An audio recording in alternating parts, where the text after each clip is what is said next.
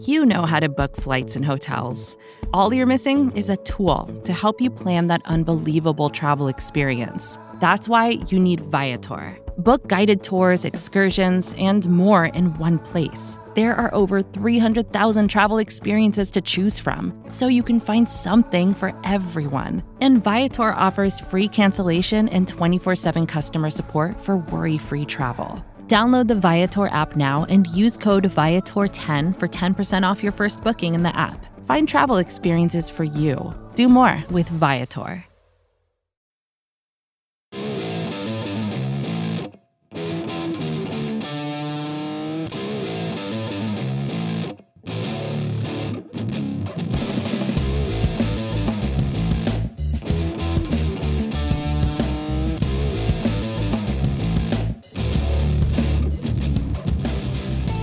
Happy Friday to you, and welcome to the Daily Hammer. My name is Shawn Coleman here with the Talking Chop Podcast Network. Hope wherever you are, wherever you are listening, you are having a great start to your Friday. It finally is Friday, and if you're a fan of the NBA, hope whatever team you cheer for, they had a great night when it comes to the NBA draft. Thankfully, it was a great afternoon when it comes to Braves baseball, as the Braves were able to get a six to three win against the Mets, ending a nine game and eight day road trip against the Phillies and the Mets, what we have called a season defining road trip. Though it may not have gone as well as many of us had hoped, there were a few key things, small yet significant details in this game yesterday that I really think could be encouraging for the Braves moving forward as they first off go through the trade deadline, hopefully with a move or two to be made, but also with the hope of really putting the pressure on the Phillies and the Mets heading into August. You can find me at StatsSAC on Twitter. You can find the show at Talking Chop. Com. You could also find all the great content and podcasts at Talking Chop across social media. Here's the latest from Atlanta. So obviously we've talked about it. The Jekyll and Hyde performances of the Braves once again showing up on Wednesday night. But the thing about it was this was that after that loss on Wednesday night, which was very disappointing, especially with how the Braves squandered several good opportunities to get control of the game. The thing about it is, is that the Braves had a day game right after that disappointing loss, but they had a chance to at least get within four games. Nothing really changing from where they were eight days ago, but at the very least winning the game would have been worth a two game swing in the standings and at least would have allowed them to have a 5 and 4 record through this nine game stretch and still obviously be within striking distance of the Mets and Phillies. Well, the thing is, is that the offense once again struggled from the start. No runs in the first three innings, and as we've come to notice through this road trip, a big indication of whether or not this Braves team is going to have a chance to win is if it can score runs in the first three innings. But the thing is, is that once again, Drew Smyly, despite in his last start succumbing to a knee injury and only being able to get through four innings the last time that he was out against the Phillies, he was certainly on his game. The game remained scoreless until the bottom of the third inning when a fly ball from Brandon Nimmo to Abraham Almonte was misplayed.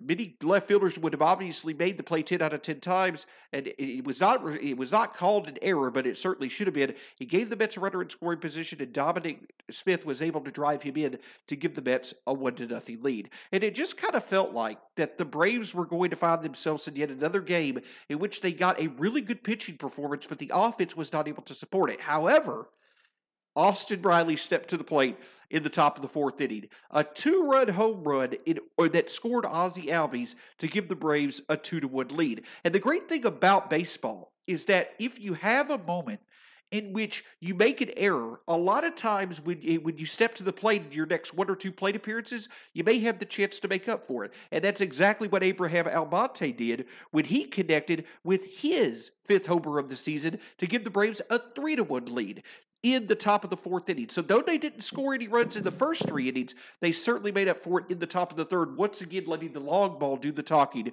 A great job by Abraham Almonte taking advantage of an opportunity to make up for his mistake to give the Braves a 3 to 1 lead. After that, in the top of the fifth, the Braves weren't done scoring. An RBI single by Ozzie Albies, and then another RBI from Austin Riley as he hit a line drive in left field to give the Braves a 5 to 1 lead.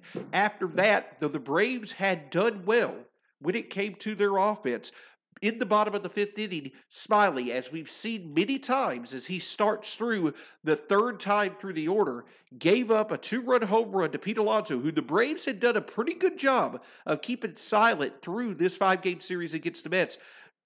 Drew Smyly allowed a two run homer to Alonso, and the Mets were able to make it a 5 to 3 game. But in the top of the eighth, the Braves bullpen came in and did a great job in the top of the eighth.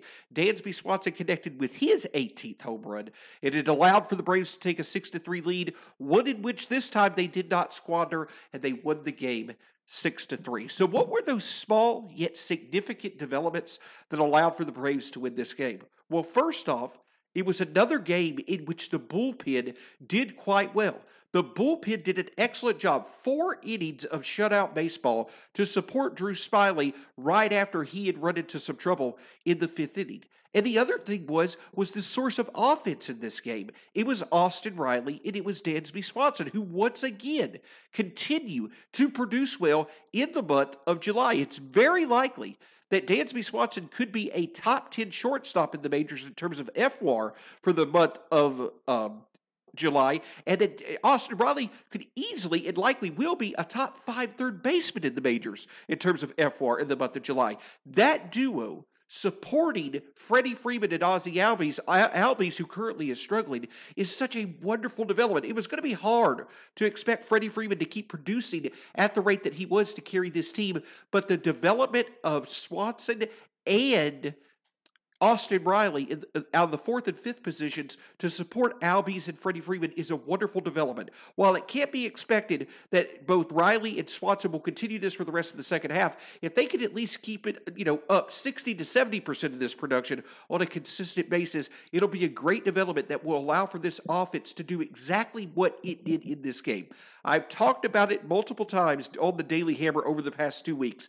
The Braves offense, bullpen, and starting staff, they need to find a way to consistently all click together in the same game. Instead of being consistent Yesterday's game was an example of what could happen when they did that, and the develop and the uh, play of Swanson and Austin Riley, as well as the, how good the bullpen was, certainly was a great development. It should give the Braves plenty of confidence going into this series against Milwaukee, while also giving Alex Anthopoulos plenty of confidence that a move or two should be made to boost this team up. That hopefully, once they find their consistency, they also know they'll have some reinforcements to support their efforts to really make it a run at the division title. Hey, this is Scott Galloway, author, professor, entrepreneur, and most importantly, host of the Prop G podcast. We got a special series running on right now called The Future of Work, where I answer all your questions on surprise, the future of work. Questions including what are we missing when we work remotely, or how do we handle work life balance when a major opportunity comes knocking? From the provocative to the technical, we're offering insights you won't want to miss. So tune in to the future of work, a Prop G Pod special sponsored by Canva. You can find it on the Prop G Pod wherever you get your podcasts.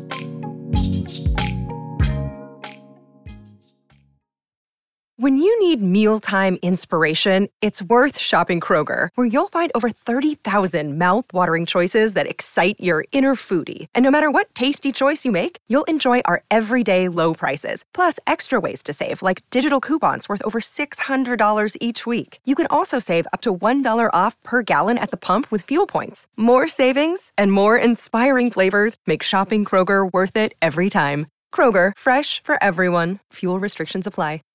The Braves will come into tonight's weekend series with the Milwaukee Brewers. Seven and seven since the All Star break. They went five and four over that nine game and eight day stretch. They've gotten past it. That that that means something, right? That has value. They went five and four. Yes, a bit disappointing. It feels like that they should have gone, you know, maybe seven and two or even better. But at the end of the day, you go five and four, and, and you come out of it in a positive light, correct? There's not any bad injuries. The bullpen is performing better. The starting staff has certainly remained consistent, and you now have some depth to your lineup that is consistently producing to support Freddie and Ozzie. So even though the Braves really did not take advantage of a golden opportunity to gain ground in the division, you certainly feel more confident about their ability to be consistent going into this series against the Brewers.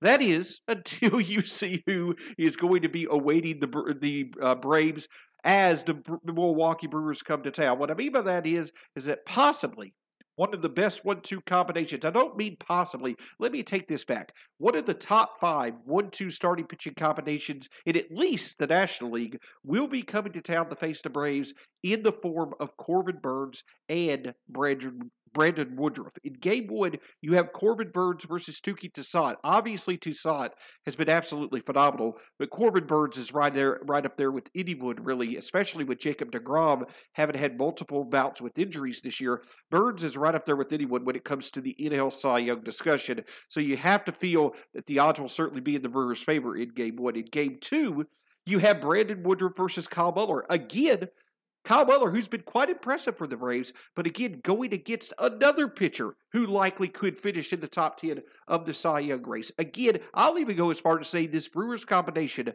of Woodruff and Burnes is one of the top 1 2 combination in the majors and is a big reason why the Brewers are going to are, are starting to pull away from the rest of the NL Central.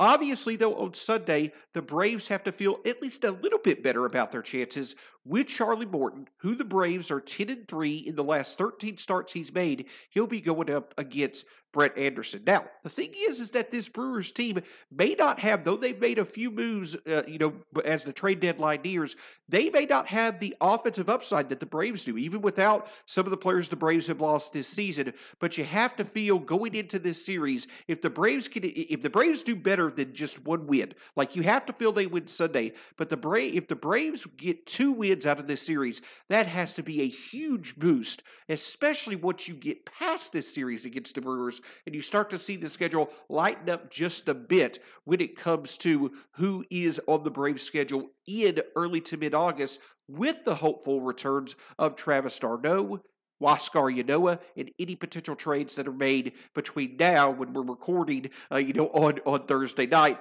and the trade deadline, which obviously comes up at 4 Eastern tomorrow. So, certainly a task at hand for this Braves team. Perhaps they can steal one of the victories against Woodruff or Burnes and then feel confident going into the game Sunday against Brad Anderson with Charlie Morton on the mound. But beyond what's on the field, it's certainly going to be a special weekend off of it as the Braves will honor the life, legacy, and memory of the absolutely iconic, the legend, Hank Aaron, who obviously played for the Braves his entire career. Arguably, in my opinion, the best baseball player that has ever played the game. Hank Aaron will be honored this weekend. A lot of great things going on to support charities and great causes. The Braves will wear their 1974 uniforms, and it'll then be uh, those Uniforms will be auctioned off for proceeds. Make sure to tune into Talking Chop as well as the Braves across all of social media to keep up with all the great events that are going on. But of course, also tomorrow is a very, very exciting day when it comes to the Braves. Yes, Big moves have already been made. The Braves still are, besides Joc Pederson and Stephen Vogt, they still now have plenty of reason to make a move or two to make something make sense? Could they potentially talk with the Tigers, who they've dealt with before, about maybe going after Robbie Grossman, who's an outfielder who certainly could help their current situation, and a reliever? Whatever the Braves do, in my personal opinion, my hope is, is that they do something to the level that they did with Joc Pederson, gain an asset either it being in the lineup or the bullpen, perhaps, gain an asset that you can control beyond this year. Make a move to help you now and let whatever may happen happen, but make a move for the future as well for you to have as good a roster as possible when you have most to all of the talent back that you've lost this year, and you're in a better chance, in my opinion, of truly competing for a pennant and hopefully a World Series appearance. It's going to be a great weekend. The Braves are, are, are playing at least decently well coming off this game on Thursday Thursday night. Hank Aaron weekend with all the great festivities going on, honoring the legend that is Hank Aaron, and of course the trade deadline. Seeing if the Braves have a move or two that really could improve the fortunes of this team. Again, you can find me at StatsSAC on Twitter. Make sure you follow Talking Chop across all levels of social media. And don't forget to check out all the great content at TalkingChop.com, including